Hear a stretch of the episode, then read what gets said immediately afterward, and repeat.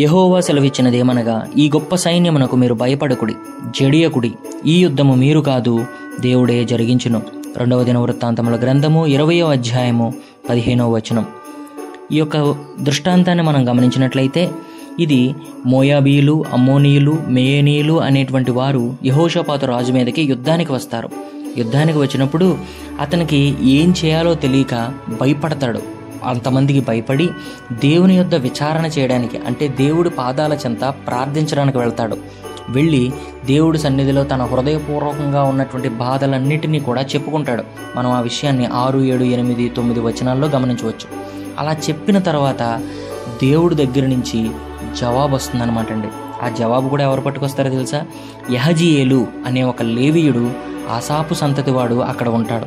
అతని మీదకి యహో ఆత్మ వచ్చి అక్కడ ఉన్నటువంటి యహోషపాత రాజుని అదేవిధంగా యోధావారిని అదేవిధంగా ఎరుషులేము కాపురస్తులను అందరినీ ఉద్దేశించి మీరెవ్వరూ కూడా భయపడాల్సిన పని లేదు.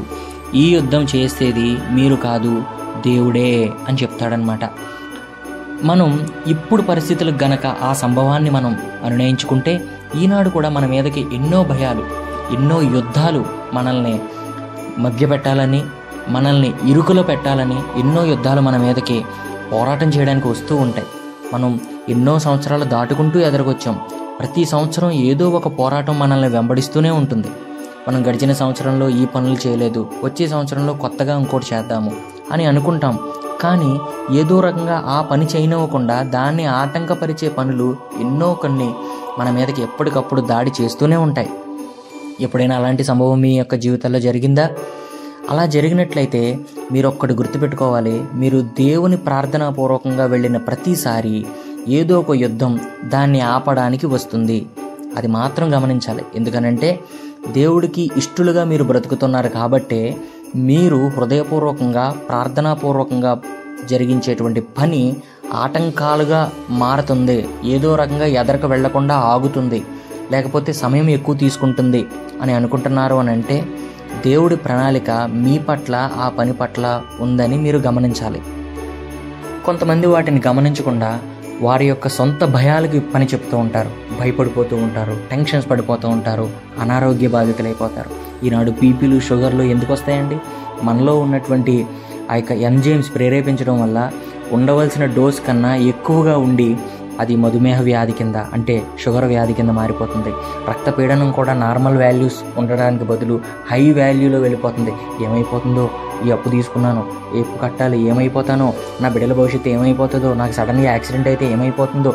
అన్ని రకరకాలైనటువంటి ఆలోచనలతో మభ్యపడిపోయి వారు అనారోగ్యాలకు బాధితులు అవుతున్నారు తీర్ కట్టవలసిన అప్పు కన్నా వారి యొక్క హాస్పిటల్ బిల్సే చాలా ఎక్కువైపోతున్నాయి. అవును కదండి? కాబట్టి ఈ నూతన సంవత్సరం నుంచి మనమందరం తెలుసుకోవాల్సింది ఏంటంటే మనము భయపడకూడదు. ఏ విషయానికి కూడా భయపడకూడదు. మనల్ని ధైర్యపరిచే దేవుడు మనకు తోడుగా ఉన్నాడు. అవును ఈ యుద్ధము మనం కాదు మనకు సంభవించే యుద్ధాలు మనం కాదు చేసేది. మన దేవుడే మన పక్షాన్ని జరిగిస్తాడు. ఎప్పుడైనా సరే మీకు ఏదైనా ఒక సమస్య వస్తుంది. లేదంటే ఒక సమస్యలో మీరు ఉన్నారనుకోండి ఆ సమస్యని మీరు పట్టుకోకుండా దేవుడు పాదాల చెంత పెట్టండి. ప్రవ్వా ఈ సమస్య నీ చేతులకు అప్పచెప్తున్నాను ప్రవ్వా అని పూర్తిగా నా దేవుడు నాకు ఈ సమస్యను తీరుస్తాడు అనే హృదయపూర్వకమైన నమ్మకంగా మీరు ఉండండి ఆటోమేటిక్గా ఆ సమస్య ఎలా వచ్చిందో మీకు తెలుస్తుంది తప్ప ఎలా వెళ్ళిపోయిందో కూడా మీకు గుర్తుండదు. చాలా సందర్భాల్లో విశ్వాసులైన వారు చాలా విషయాల్లో పడిపోయే సందర్భం ఏంటంటే సమస్యలన్నీ కూడా వారి యొక్క బ్రెయిన్లో పెట్టేసుకుంటారు. బ్రెయిన్లో పెట్టేసుకుని ఆలోచనలకు పని చెప్తూ ఉంటారనమాట కానీ అలాంటి పరిస్థితుల్లోనే మనల్ని పట్టించుకునే దేవుడు ఒకడు ఉన్నాడని మీరు గుర్తుపెట్టుకోవాలి. అవును సమస్యలను మన బుర్రలో పెట్టుకోవడం కాదు. ఆ సమస్యను తీసుకెళ్ళి దేవుడు పాదాల చెంత పెట్టండి. ఆ సమస్య ఏ విధంగా తీరబోతుందో మీరు కూడా ఒక ప్రణాళిక అనుకుంటారు. ఈ యొక్క సమస్యని నేను ఎలాగా హ్యాండిల్ చేద్దామని అని అనుకుంటారు. కానీ దేవుడు హ్యాండిల్ చేసే విధానాన్ని కనుక మీరు గమనించినట్లయితే ఇలా కూడా చేయొచ్చా? అయ్యో అని దేవుడు చేసేటువంటి అద్భుతాలని మీ యొక్క జీవితాల్లో మీరు చూస్తారు. అవును ఈ నూతన సంవత్సరంలో మీరు చేయవలసిన పని ఏంటో తెలుసా? ధైర్యము వహించాలి. మన బైబిల్లో ఉంది కదా ధైర్యము వహించుడి. మేలు చేయుటకై యహోవా మీతో కూడా ఉండును. అవును మీరు ధైర్యంగా ఉండండి భయపడకుండా ఉండండి. మీకు కలిగే యుద్ధాల నుండి మీకు కలిగే ఆపదల నుండి అక్కడ జరిగేటువంటి సంభవాలు ఏదైనా కానీ మీ లైఫ్లో జరగని కార్యం ఉందా లేదంటే తీరని రోగం ఉందా తీరని అప్పు ఉందా దాన్ని మీరు ఆ ప్లేస్లో పెట్టుకోండి. ప్రభువా నేను కాదు ఈ అప్పుతో మీరు పోరాటం చేయండి అయ్యా. నేను కాదు ప్రభువా నాకున్నటువంటి ఈ రోగంతో మీరు పోరాటం చేయండి ప్రభువా. మీరు చేయండి ప్రభు యుద్ధం. నేను గెలుస్తాను అనేటువంటి విశ్వాసం ప్రతి ఒక్కరికి దేవుడు దయచేయనుగాక. ఆమెన్.